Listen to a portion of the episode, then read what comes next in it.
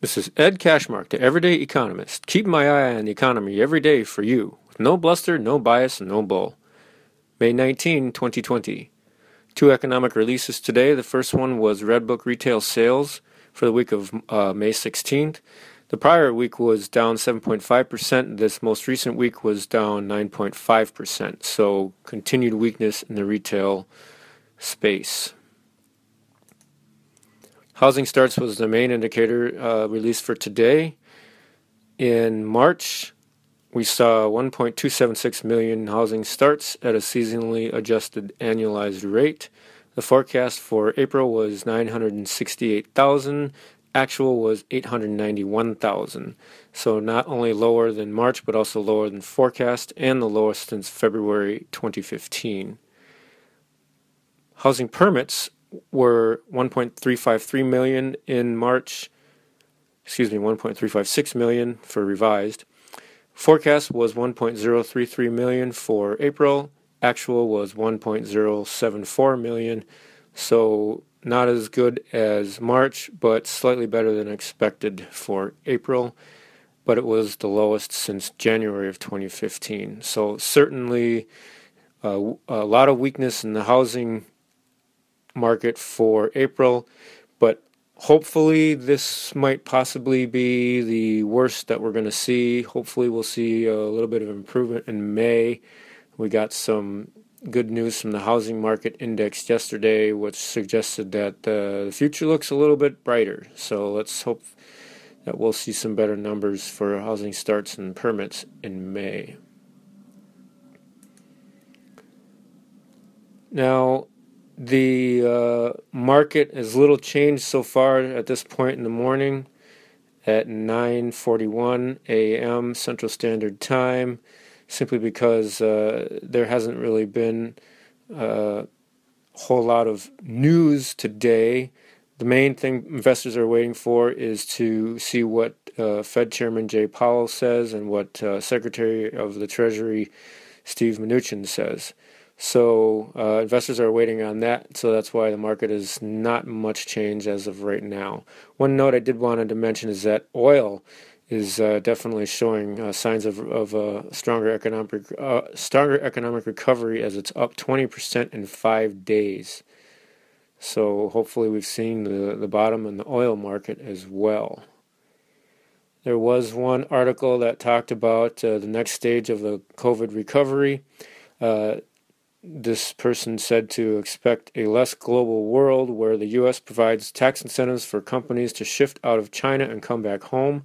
Expect higher wage or, or higher wage costs mean increased investments in automation and robotics technology. That's for some companies, not for all, of course. And and I think it has that is mentioning for uh, companies that do business overseas and he says that e commerce and health technology and the food supply chain all hold potential for investors. I suppose he's talking about the food supply chain because they've been beaten up so bad uh, with all the closures that uh, might be a good time to, to buy at a low price for some of those companies. And did show a couple of rather interesting charts where his he this survey was for investors. In three months' time, the S and P 500 will be much higher, slightly higher, at about the same level, slightly lower, or much lower were the options, and much higher. In those who expected it to be much higher in three months in December was about one percent. As of May, it's two percent. Slightly higher in December was 53%, and May 17%. Um, slightly lower in December 18%, and May 42%, and much lower in December 3%, and May 17%.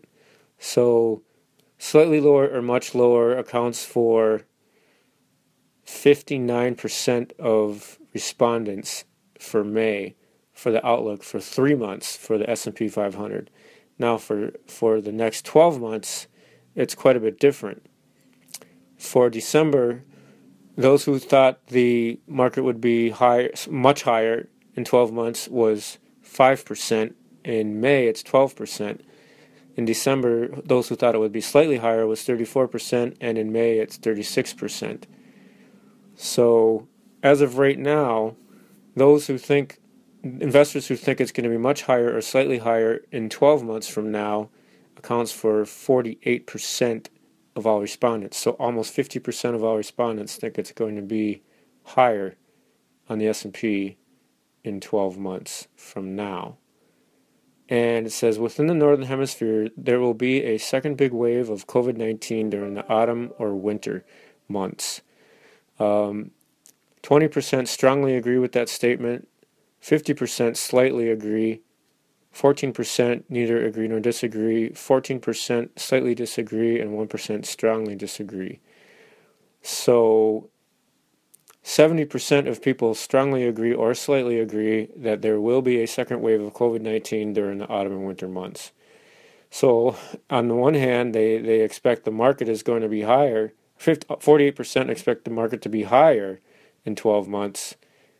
You got 70% of investors saying that they are still going to, they still expect a, a second big wave of COVID 19 in the autumn and winter. So, there's a little bit of uh, conflicting signals on those two charts. A couple of notes from a couple of uh, items here from the Financial Times. Germany and France unite to call for a 500 billion euro EU recovery fund. The funds would be raised by the European Commission borrowing on capital markets, which to date has been done only on a relatively modest scale and would be used to support EU spending rather than loans to national governments. Under the Franco German proposal, all the money from the recovery fund would be distributed in the form of grants. And U.S. retail, uh, in the U.S., the scale of financial damage will be clearer this week as big retailers begin reporting earnings. Pain will be most acutely felt by mall based clothing retailers and department store operators. Both have struggled as shoppers move online. Neiman Marcus, JCPenney, and J.Crew have all filed for bankruptcy protection. Others, including Macy's and Gap, have been stripped of investment grade debt ratings. Among winners such as grocery stores, big box retailers, and home improvement chains, gains will be tempered by a squeeze on margins. Among traditional bricks and mortar retailers, Walmart and Target are best positioned to take advantage of any additional online spending. Now, I just wanted to share a few insights from the Federal Reserve of Minneapolis. They have a COVID 19 dashboard, and this is for the 9th district, which is Minnesota, Montana, North Dakota, South Dakota, and Wisconsin. Uh, so it has some comparisons here. So Minnesota has, as of May 16th, Minnesota has the most confirmed cases at, uh, at 14,969. Montana has the fewest, 468. Fatalities, Minnesota has the most, 731. Montana, the least, 16.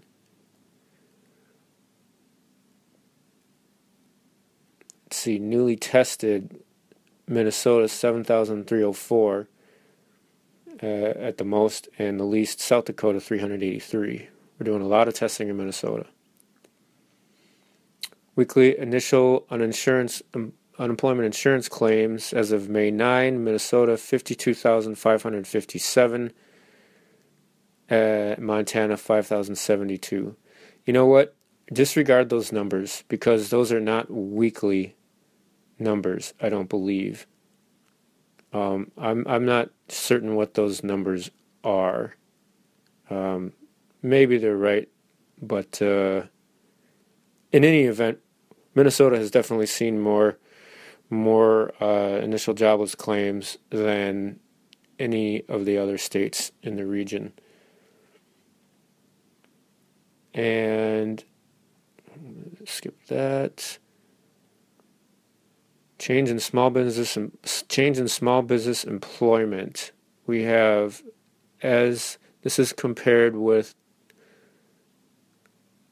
January numbers uh, as of 513, we have Minnesota small business employment down 40%, and South Dakota only down 2%.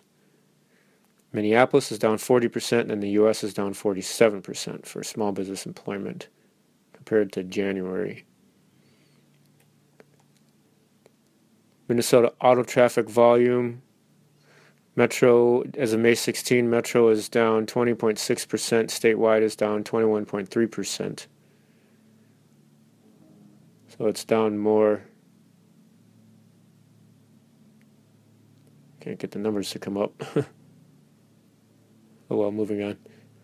And Metro Transit uh, ridership is down 94.3% for express, for local down 59.6%, and for rail down 75.4%. So, very big declines in Metro Transit ridership. And TSA checkpoint travel numbers are way down from about 2 million in early March. This is for the United States, way down from uh, 2 million in early March down to just 253,807 as of May. So some interesting numbers there. The initial jobless claims data, I'm not sure about that, so disregard those numbers for now. But again, suffice it to say that Minnesota has seen more initial jobless claims than any other state in the five state region. All right.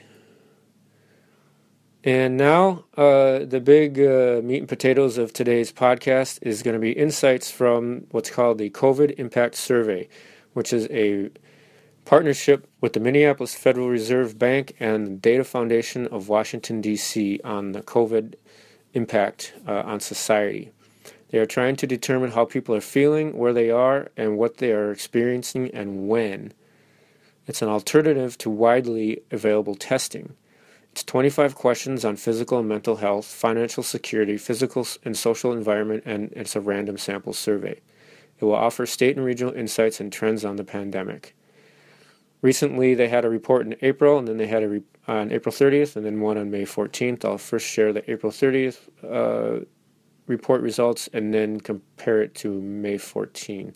So the key findings from April 30 report were the following.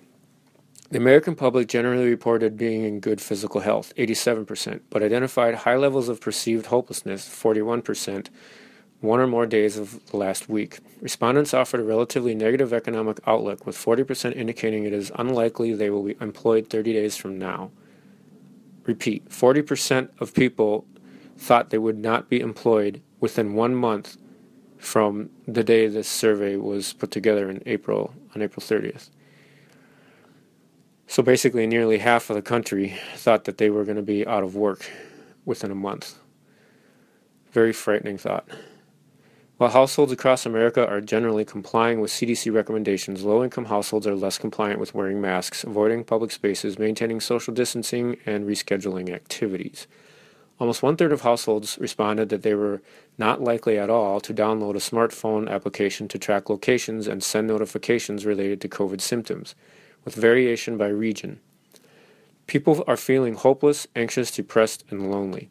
Women at 66% are more likely to feel hopeless, anxious, depressed, or lonely than men at 54%. Under 45, people under 40, age 45 at 70% were more likely to feel hopeless, anxious, depressed, or lonely than people over 45, which was 53%. And it's pretty much the same across race, about 60%. Higher income, 66%, are more, than, more likely than lower income, 60%, to feel hopeless, anxious, depressed, or lonely. So that's kind of interesting that higher income folks are more likely than lower income folks to feel more hopeless, anxious, depressed, and lonely. You wouldn't think that, but again, like I mentioned before, uh, it might be hopeless, anxious, depressed, or you know, having some pretty negative thoughts regarding how much money they've been losing in the stock market.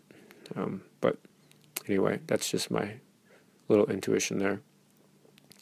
47% reported it was very or extremely likely they would be employed in three months. So the the previous number was employed in one month. Now this is uh, how many people thought they would be employed in three months. So a little less than half thought they would be employed in three months. 17% would not be able to cover a $400 unexpected expense. 49% said they worked for pay in the past week. So about half of respondents were being paid. 9% were temporarily laid off or furloughed. That's a much, much lower number than what the uh, BLS labor market survey suggested, which was about 80%. So, boy, that's like I said, these numbers are just all over the place in terms of what they, you know, some of these labor market numbers are all over the place in terms of what they actually say about the real state of the, of the labor market. We're going to find out the real truth about the labor market over a period of two, three, or four months. One month is not enough to figure out what's really going on. Lower income, 17%, is less likely to uh, work from home than higher income people at 52%. So, at least three times as many people in the higher income bracket are more likely to work from home than the lower bracket.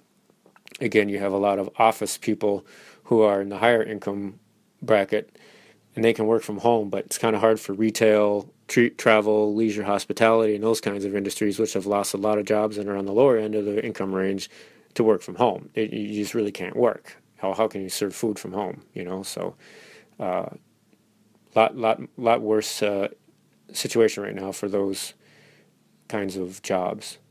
28% are worried about food running out before they could buy more. Hispanics, 35%, were more likely to face food insecurity than whites, 18%. So about twice as many. 78% are wearing face masks, 80% are avoiding crowds, 92% are washing their hands. I'm assuming that means washing their hands more because we're always washing our hands, aren't we? and 85% are social distancing. 70% said they would be willing to be tested if offered. So most people are willing to be tested. 50% say they are not likely to use an app on their phone to track their symptoms. Now, key findings from the May 14 report Regional variations in compliance and lack of participation for 18 to 22 year olds with social distancing and wearing face masks continue to suggest either mixed messaging or unwillingness to comply with CDC guidance. Policymakers and CDC could deploy additional efforts to reinforce guidance and potential benefits for the American people in taking appropriate precautions to avoid the spread of coronavirus. So let me reread one, one part of that phrase. They could deploy additional efforts to reinforce guidance. Well, we'll see what what the what they uh, you know come up with on that in terms of what they're going to do to make sure people comply with CDC guidance. Slight reductions in behaviors suggest or slight reductions in behaviors such as avoiding crowds and visiting restaurants across the country suggest growing COVID fatigue with certain restrictions in place as well as variations in how such measures are implemented across the country. Officials could more consistently communicate expectations and policies within their jurisdictions, including those practices that may still be necessary even when existing restrictions or stay at home orders are lifted. Shifting views on the willingness for COVID 19 testing and participation in app based tracking with considerable regional and demographic variation suggests that once policymakers decide on how to apply testing programs, education of the population will likely be needed to encourage participation education of the population. Okay, does that mean they're going to tell us what's going to be done and how it's going to be done? Or does that mean it's going to be more of a persuasive slash possibly propagandist, indoctrinationist kind of uh, communication to people? People are worried about this. You know, people are worried if this is something that either either really needs to be done or should be done or can be done or is I don't know if it's not I don't know if it's necessarily unconstitutional, but um, it certainly is something that people are worried about in terms of their privacy and their rights. So, like I said before, someone from the government comes knocking on your door and they want to test you. Are you going to comply? And if you don't comply, what are they going to do? We will see.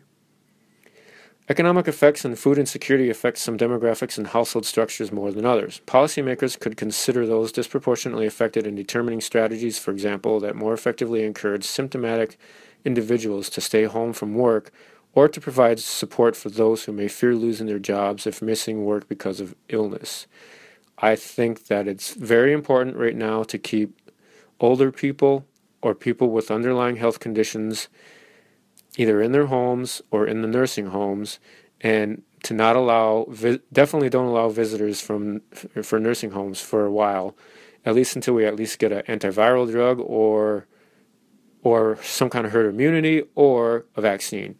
those are definitely, without question, by far the most vulnerable population. So if we can just keep that part of society cordoned off for a while, protect them, save their lives, and allow everybody else to go back to work and do, you know, what they do, you know, you only have about 20% of the population that is younger than 65 that has been getting this virus or at least dying from it.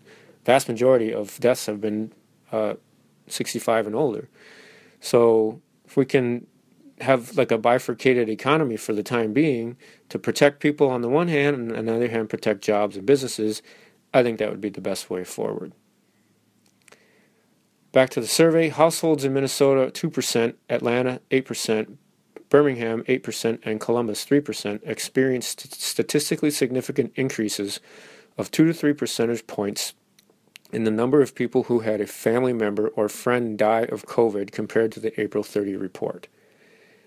So there's statistically significant increases in the number of people who are who know somebody, uh, a family member or friend, who have died of COVID compared to April 30. So Minnesota is one of the states that have had a st- statistically significant increase. Feelings of, ho- feelings of hopelessness are down from 41% in April to 38% in May 14. Uh, so April 30 to May 14, it, it fell three percentage points. So that's, you know, some little positivity. 18% say they're furloughed or temporarily laid off, up from 9% in April. So that's closer to what the BLS said, uh, but still a lot less than the 80% that was implied by uh, what people said on their unemployment claims or in their survey responses for the household survey. 39% say it is unlikely they will be employed 30 days from now. It was 40% in April, so it really hasn't changed. Lower income people, 17%, are less likely to work from home than higher income people, 52%. That was in April. In May, the numbers are 19% for lower income and 57% for higher income. So increases in both income brackets for that measure. Despite the federal government's economic stimulus effort, households continue to report challenges paying off $400 in unexpected expenses. 16% indicated they would not be able to pay off an unexpected $400 expense, relatively unchanged from April, which was 17%. This could suggest that federal policies aimed at reducing economic burdens for the American people either have not yet reached intended audiences or were not sufficient to meet emergent needs. Very interesting note there. Food insecurity also continues to vary across regions. For example, in Louisiana, 39% worry about food security while 34% experience it, well above the national averages.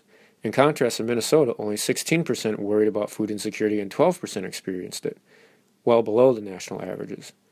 Both, both worry and both worry about and presence of food insecurity were elevated for those without a high school diploma 53% worry 47% experience with household incomes less than 30000 41 47% and 40, 41% uh, worrying and, and experiencing and households with children 36% worry and 32% experience 84% of people are wearing masks versus 78% in April. Uh, so that's kind of a noticeable increase. 75% in rural areas are wearing masks, 87% in urban. So more people in the cities than, than in the uh, suburbs and the rural areas. Fewer are avoiding restaurants, 69% in May compared to 72% in April. Avoiding public or crowded places, 75% versus 80% in April and avoiding contact with high risk people, 59% versus 62% in April. So people are kind of opening up a little bit, is what this is saying. Social distancing measures on average appear unchanged from two weeks ago, with 85% of respondents nationally indicating compliance. Substantial differences in response behaviors are evident by age groups.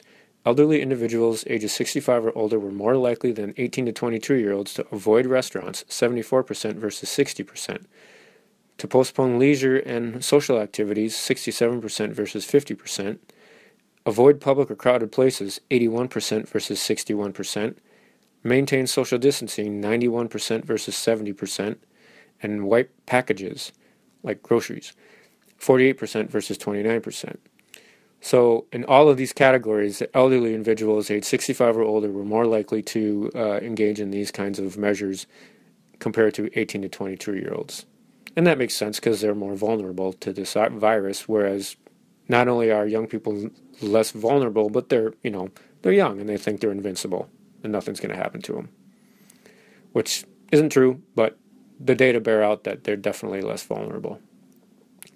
42% are willing to use a phone app to track symptoms, down from 48% in April. That's kind of interesting because you would think uh, that as things, as the pandemic uh, settled in more in terms of uh, what everybody knows, that more people would be willing to use an app to track their symptoms, say to get the economy back up and, and running again. But this actually says that fewer people are willing to use a phone app to track their symptoms.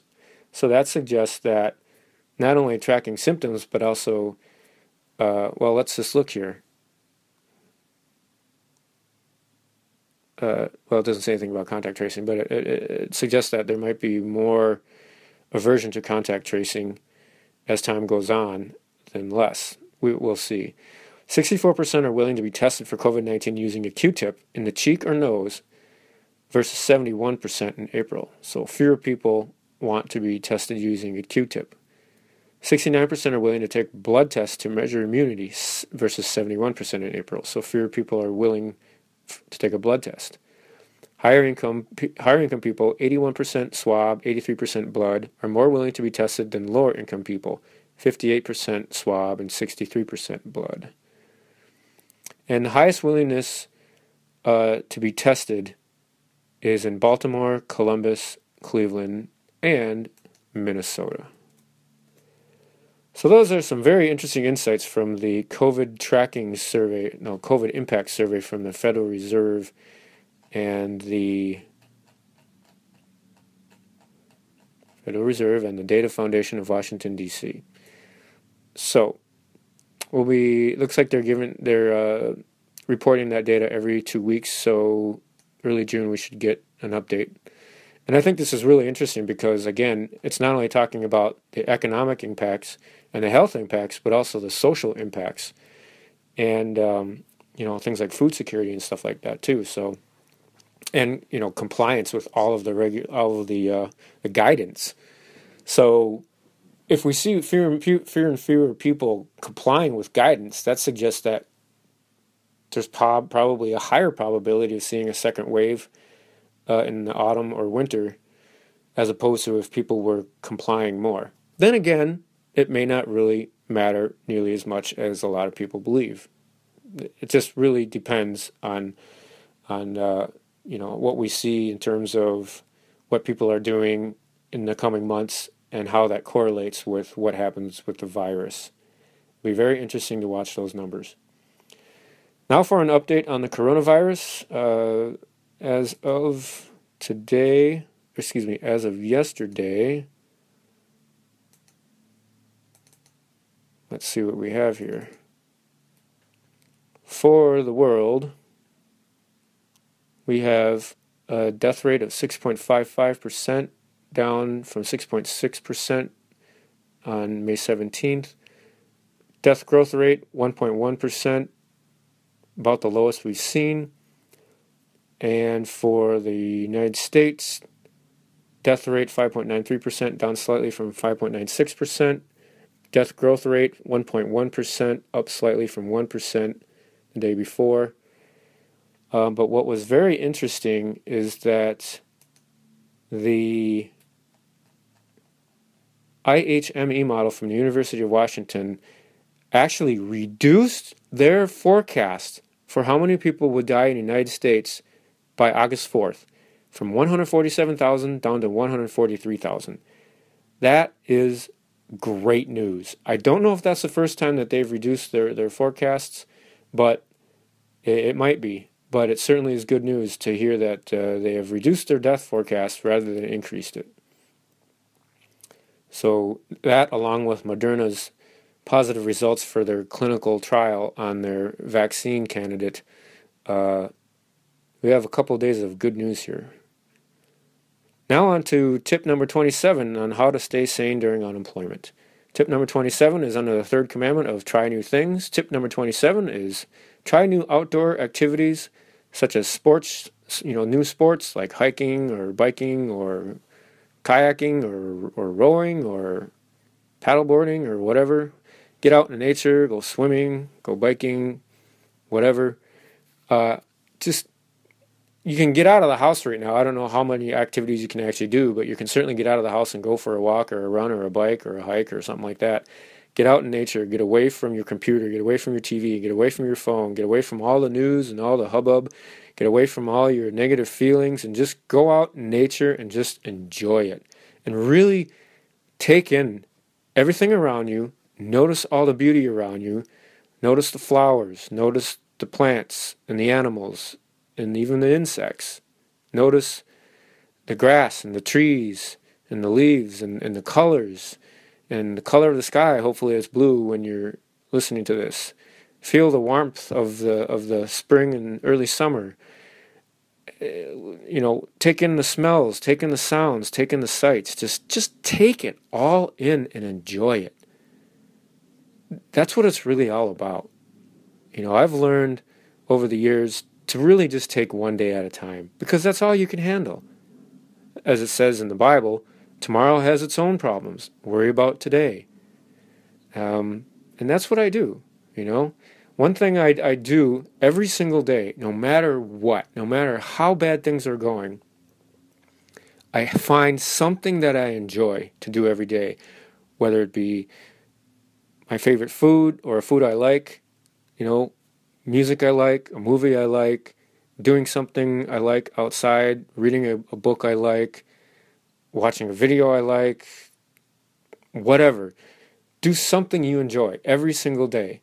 For me, it can even be something as small as having a, a ice cream float bar. Seriously, in the summer, I love those things. Popsicles with ice cream in the in the middle, can't beat it. But it tastes so good, and it's just a tiny little dollop of joy. Find your tiny little dollop of joy every day, and you will find that your days will be easier to deal with, regardless of how bad things are going for you. Just find one little tiny dollop of joy every single day. You will be surprised at how much of a difference it makes. So, again, today's tip number 27 new outdoor activities such as sports and nature. That's all I have for today. If you like what you hear, please subscribe or follow me, spread the word. Um, Listen to previous episodes if you'd like for other tips on how to stay sane during unemployment. Tomorrow we'll be looking at mortgage application applications for the previous week. Get a little bit better read on uh, what kind of demand we're seeing out there for mortgage uh, purchase applications as well as refinance applications. And of course, I'll have some notes on some other various topics. This is Ed Cashmark, the Everyday Economist. Stay safe, stay sane. Thanks for listening. Enjoy the rest of your day.